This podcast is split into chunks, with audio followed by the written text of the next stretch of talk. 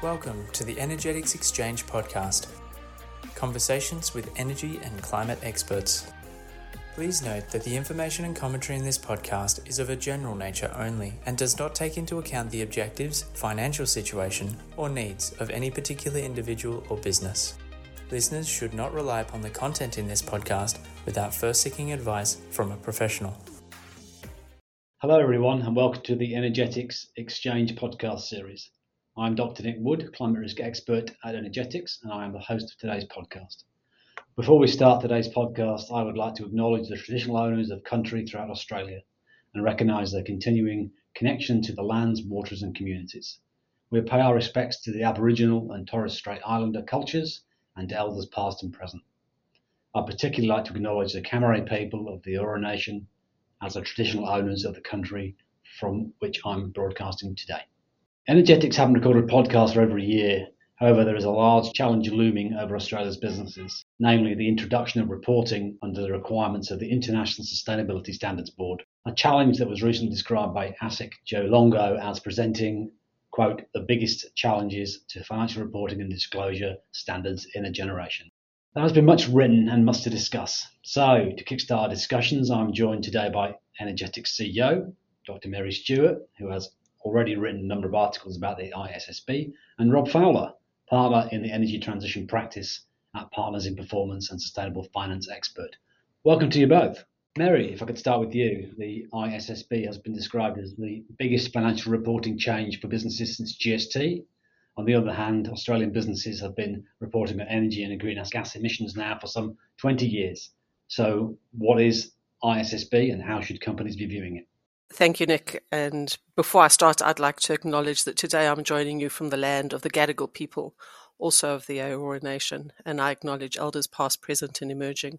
ISSB is, is a profound change and a v- very different to what companies have typically seen as ESG or, or climate disclosures previously companies spent a lot of time understanding their scope one and scope two emissions, so the emissions associated directly with what they do, and to some extent scope three emissions for the ambitious ones that looked at something like a, an SBTI, a, a science-based target. But ISSB requires a lot more than just disclosing your inventory and paying attention to your scope threes.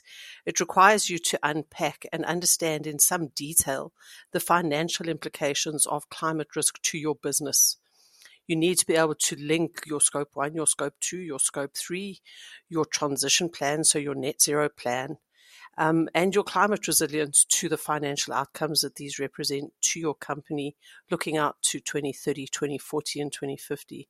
So it's not just an inventory. It's not only risks, it's also opportunities. And it's integrating what was typically a sustainability data set into your financial report, which is due three months after your financial year end. So it's going to be a big change and hopefully not only a barrier, but also a support for opportunities identification, which is part of the reporting requirements. So that's real big picture thinking. But um, with just over half a year before companies make disclosures, what, the, what is the practical reality that businesses are facing? Could you set the scene, perhaps by reflecting on reporting capabilities across businesses in Australia currently? I think it's very mixed. I mean, the mandatory reporting we're going to see coming into Australia covers both public and private companies.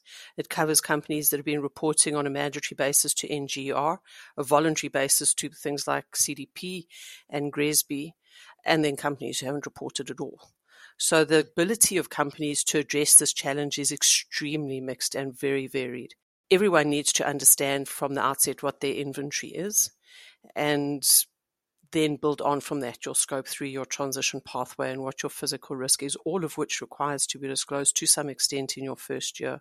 So, what's the capability? I, I am concerned.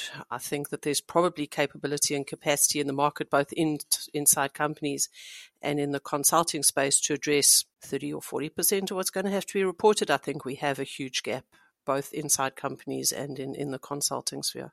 Thank you. Rob, um, over to you. When we got together to discuss the podcast opportunity, we spoke about the challenge of the non financial reporting items that now require financial valuation. Can you describe the challenges that, that presents and the opportunities that go along with those? Yeah, thanks very much, Nick, and, and lovely to be would be with you. Um, I just want to acknowledge that I'm recording from the uh, Djadja Wurrung country in Victoria. Acknowledged elders past and present. Uh, it's a really interesting time right now for a lot of our clients. Um, if you haven't heard of Partners in Performance, and not many have, we are a fairly small firm, but we're based in Australia and we have a bit of a global reach.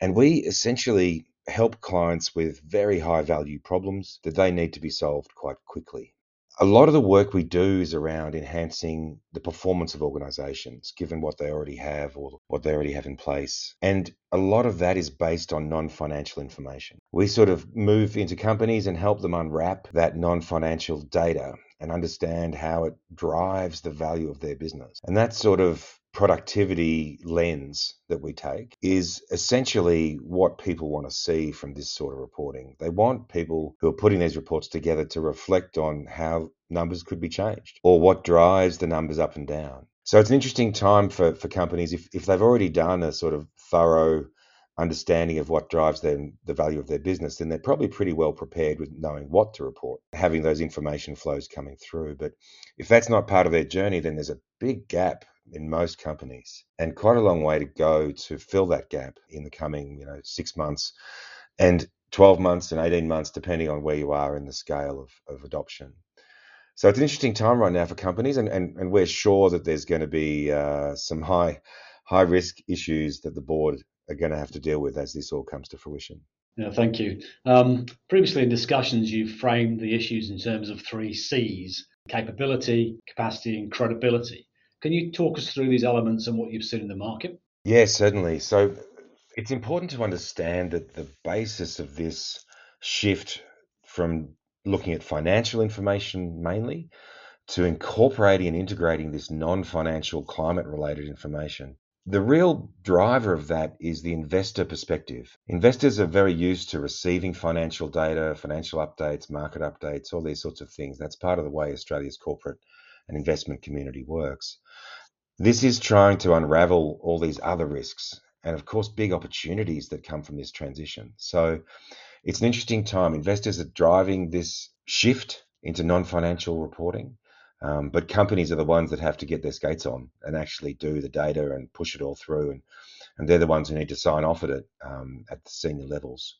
So in terms of getting ready for these things, there's there's a company that focus, an internal focus on what do I need to report? Can I do it? What are my capabilities? That first C. Do I have the capabilities already? What am I already reporting and how does that flow? What capabilities do I need and how can I fill those? Then there's the actual capacity within the organization. And this is something that's quite interesting because the annual reporting cycle for financials is something that sort of ebbs and flows across the financial year. I think people involved in that can understand when's a good time to have holidays and when, when's a good time to be flat out doing this stuff. So um, this is going to add a lot of information to those sort of lumps in there the year. So if you're stretched during that financial reporting season, then if you layer in a whole other range of non-financial data that needs to be flushed through and quality controlled and someone has to be accountable for it, then it just really tests a bit the capacity of the organization at that time. So again, something to think about: Do you have capacity now? Is there spare? What do you need to actually do more of this reporting and processing? Um, and one interesting thing of that is about how the resolution of this reporting. You know, we've seen in the financial world annual reporting shift into quarterly reporting. Now we're getting monthly updates from some firms. And of course, when a company goes to their investors and talks about what's going on, a, a, a recent update is really useful for the people having that conversation. And that really leads us to credibility. So the credibility question is really one that the regulators in Australia and around the world are really getting involved in. And that's where we get this concept of greenwashing coming through. Thank you, Rob. Uh, very insightful. Mary, if I can just go back to you. So, we know that the majority of the economy is not in transition, and many uh, entities that we deal with have not even begun the response to the physical risks of climate change. Will the ISSB provide insights that will help investors? Will we see companies increase their emissions reduction initiatives or better manage climate related risks? What strategic changes will we see? I think one of my concerns about seeing this mandatory framework coming in on such a large scale is it does have the potential to slow down the action that we've seen. With policy certainty in Australia, commitment to a net zero Australia and a 2030 target, we saw a significant uptick in corporate activity. Companies really committed to their net zero activities, and, and we saw a lot of emissions reduction taking place. And now we're seeing a very, very big reporting requirement coming in. And I'm concerned that we're going to see a diversion of skills and people and time to just building a data set. I think that might wash out through the system in the first year or two. But with this coming in, we might see a slowdown in action on emissions reduction in the medium term. So give it two or three years to settle in.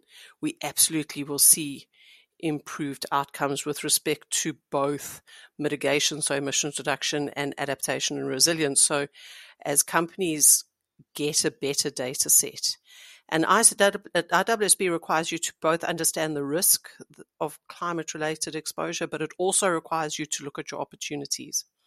And as companies come to grasp these or, or, come to better understand these data sets, they will see the opportunities. And those risks that they will be defining, if they apply their physical risk scenarios correctly, are going to be so significant that they can't ignore them.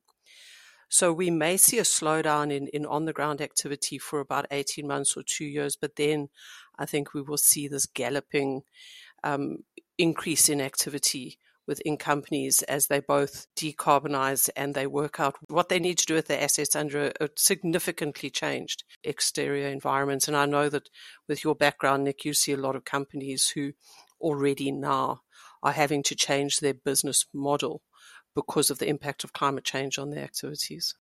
I think Mary's suggestion that it's going to be a bit of a tough time for the next couple of years, but then stimulate a bit of a galloping change. I, thoroughly agree with that. To me, one of the interesting aspects of this whole shift, and as the requirements, you know, trickle down through organizations, there's going to be a whole lot more conversation around scope three and that to me is an interesting conversation. We've been doing quite a lot of work with with very large companies in Australia on how do they think about scope three? What's the quality of their information? What levers can they pull to actually improve that performance? And so the conversations between suppliers and customers around, you know, what's your emissions profile? How, how is that going to change over time? That conversation hasn't happened before. And I think that is going to stimulate quite an interesting discussion particularly because business is very focused on delivering products to their customers you know, and purchasing from their supply chains in an efficient way. So I feel like that's going to filter through and, and probably create a bit more awareness and a bit more weight in the efforts to improve emissions by everybody along those chains. Thank you. So just to the last the last few questions now. So essentially I get to ask the hard ones to each of you. So essentially uh, what are your top three pieces of advice for business seeking to understand the implications of the ISSB on future reporting requirements and the wider implications for business decision makers, please? Start doing something now. Um, so, really, this isn't something you can put on the back burner. It absolutely is something that you need to address immediately look at it from a holistic perspective. Don't try and unpack or, or, focus in on areas too quickly. Take two steps back, review the framework, see what you've got already in place and how you can leverage what you already do to deliver the outcomes that you need. Um, look at this as the opportunity. It's not just something where you tick a box and walk away. Understand how this can help you set a course to a company that survives in a net zero economy and that is resilient to the extreme weather effects that we've got coming at us. And yeah, I, I think in this case, fortune favors the brave. You've got to grab this opportunity to bring about significant change with both hands and lean into it. Don't back away from it.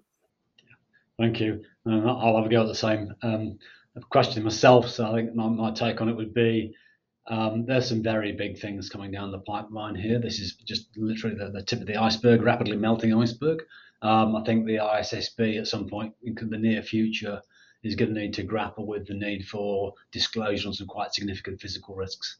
Uh, and then all of that taken together really adds up to a Australian sovereign sovereign risk level. So it's an interesting space. So um, I'd just like to hand back to Rob to uh, see what he has to add to that. Yeah, thanks very much, Nick. Um, I, I, agree with Mary that this is uh, something you can't wait to look at. It is going to come pretty quickly in the reporting cycle, and it's probably worthwhile improving the understanding of your leadership team with with some sort of education around what this actually means. I think it's an excellent first step. But to me, first three things that, that you should do as a, as a corporation or organization is to understand what you're actually doing already in terms of gathering non-financial information. And, and, many companies do this in a very systematic way. It might be safety information or performance. It might be um, supplier certifications, so making sure your suppliers have all the right, you know, paperwork in place. Or it might be energy use. You know, these are these are non-financial data sets that need to be brought together under this new regime. So understand how it works for you already in your organization as a first step the second step then is to do a short, sharp gap analysis and try and create a roadmap for how to get to where you want to be. And that could be external advice, that could be a special sort of working group internally to try and do that. But that's a really important step to understand where you are, understand how far you have to go or what you need to do to get there. And the third part is is I think really focusing on building your internal capabilities. Your internal capabilities need to be developed and built and and that includes the people, the processes, the systems. And that's essentially because this task is not going to go away. It's new, it's difficult at first, but um, I think we're going to see an expansion of the scope of this beyond climate related into nature related. We've already got uh, modern slavery. You know, there's all sorts of other levers that are going to be uh, push through this sort of non-financial reporting. So yeah, I, I think internal capability and, and, building that over time with a bit of a, a, plan to build that over time, I think is really important. Can I just add something to, to what Rob say, said there about getting expert advice? I think you need to look very closely at the experts that you ask for advice on this. Uh, many companies might go to their typical providers of information, particularly at board level, to advise them on some of the aspects of ISSB. And those might not be the right people to be talking to you about the complexity of some of this program. So don't always go to your typical advisor. Scan the market and understand that your response will be informed by the quality of experts you get in on this problem. And canvas more than one opinion because this is not an easy program to address. It's not going to be a one size fits all. Each company is going to have to have its own tailored response to ISSB reporting requirements. So look at your experts closely and make sure that you are getting best in class support and not just what you usually go for. Yeah, I think that's a really important point to make. I mean, this is new for everybody, even the advisors. And so um, I think it's, it's important to also unpack a little bit what companies need to provide here. We've got a little bit of tradition in Australia with Scope 1 and Scope 2 reporting. That's something that's been captured by the government in a systematic way for quite a long time now. That's great. More and more companies are looking at Scope 3 and more and more data sets are being made available to try and help that. But there are two other components to this requirement, which I think might be worth exploring. One is this uh, scenario analysis, climate scenario analysis, and the other one is transition plan. And maybe we could just sort of look into each of those and, and understand a bit more what they actually mean. I'm not sure many people will be familiar with what that actually includes. Well, I think that as an expert in the area, we can ask Nick what he thinks about what the, the requirements will be of particularly the scenarios and the climate risk aspect of ISSB. Interesting. I think the ISSB is going to have a real challenge on its hands, or, or the, the implementation of it is going to have a challenge on its hands just through the lack of skills. I also think it's going to have a challenge on its hands because the sort of received wisdom that a lot of the, the boards have been listening to is that you know the economic consequences of climate change are not that bad. So if you were to pick up reports and you know economic modelling reports and say you know three degree world is you know five percent of GDP, um, you know if you say that to a group of climate scientists, the time they pick themselves off the floor from laughing, they'll say, well, a three degree world is where the Atlantic um, Gulf Stream shuts off and we lose half of the northern hemisphere's arable land. That's not a five percent GDP impact. So I think there's a there's a very big challenge here to break through a lot of the assumed knowledge and comfortable comfortable language that's been used around the boards in the last 10 years and to really challenge what you really understand as a board. What do you really understand? Have you really got this right? So I, I think, but that's not going to happen in the first two or three years. I think that's a five that's a five to eight year process, but it has to happen. Yeah, there's been a lot of crystallizing of those risks lately it's been quite interesting to yep. see how companies have reacted, especially with, I mean, the, the COVID sort of constraints on everybody. That was interesting. But then in Australia, we've had all sorts of extreme weather as well. Um, so there's, I think, an, a better understanding that supply chains and common infrastructure are, are actually pretty fragile. Um, we've been doing some interesting work with uh, some of the rail network owners, and their job is to keep that railway line open because if it shuts down anywhere on the line, no one goes anywhere. So it's an interesting value challenge. What's the most valuable piece of line to reinforce? Where are you going to lose the most time and therefore value from delivering on customer expectations? And how can you be ready? How can you put equipment or supplies in the places where you're going to need them? I think that's a really interesting complexity as well. So I think companies are looking a bit differently at this climate vulnerability question. And I suppose the reporting requirements are trying to help people unpack that. Now, scenario analysis is a pretty blunt tool. um, and I think the the analysis that goes into that side of it will probably focus more on asset vulnerability, you know, asset resilience. You know, how quickly can you recover from event A, B, or C? So it'll be interesting to see how that unfolds in, in, in that aspect of it. Absolutely. Yep, agreed. But I think just speaking to that infrastructure challenge, it depends who you are as to how you view that infrastructure challenge. Because if you're not the owner of the railway lines, if you're the user of the railway lines, one of your responses might just be to diversify your transport route. And that's could be an opportunity or a risk to both yourself and the owner of the lines. And that's where we're going to see some really interesting responses to this mandatory reporting, which is we might find some interesting partnerships and coalitions who look to a sustainable 2050 and come up with some really interesting solutions. I think that the transition planning side of this is is also going to be really interesting and uh, challenging. I think this is where the potential for greenwash is going to be much more highlighted than the other parts of this reporting requirement. And we've seen so far the transition plans that have been provided by companies, big and small, have been quite variable. Um, some are in, integrated and comprehensive and clearly dynamic and moving ahead. Others are a, more of a corporate responsibility sort of statement and a long-term statement of intent. Um, so I think the detail around those plans is going to be quite interesting and, and how that comes to some sort of common level of granularity and credibility. Yeah, that's a good good point, Rob. I think the credibility aspect of transition plans is problematic.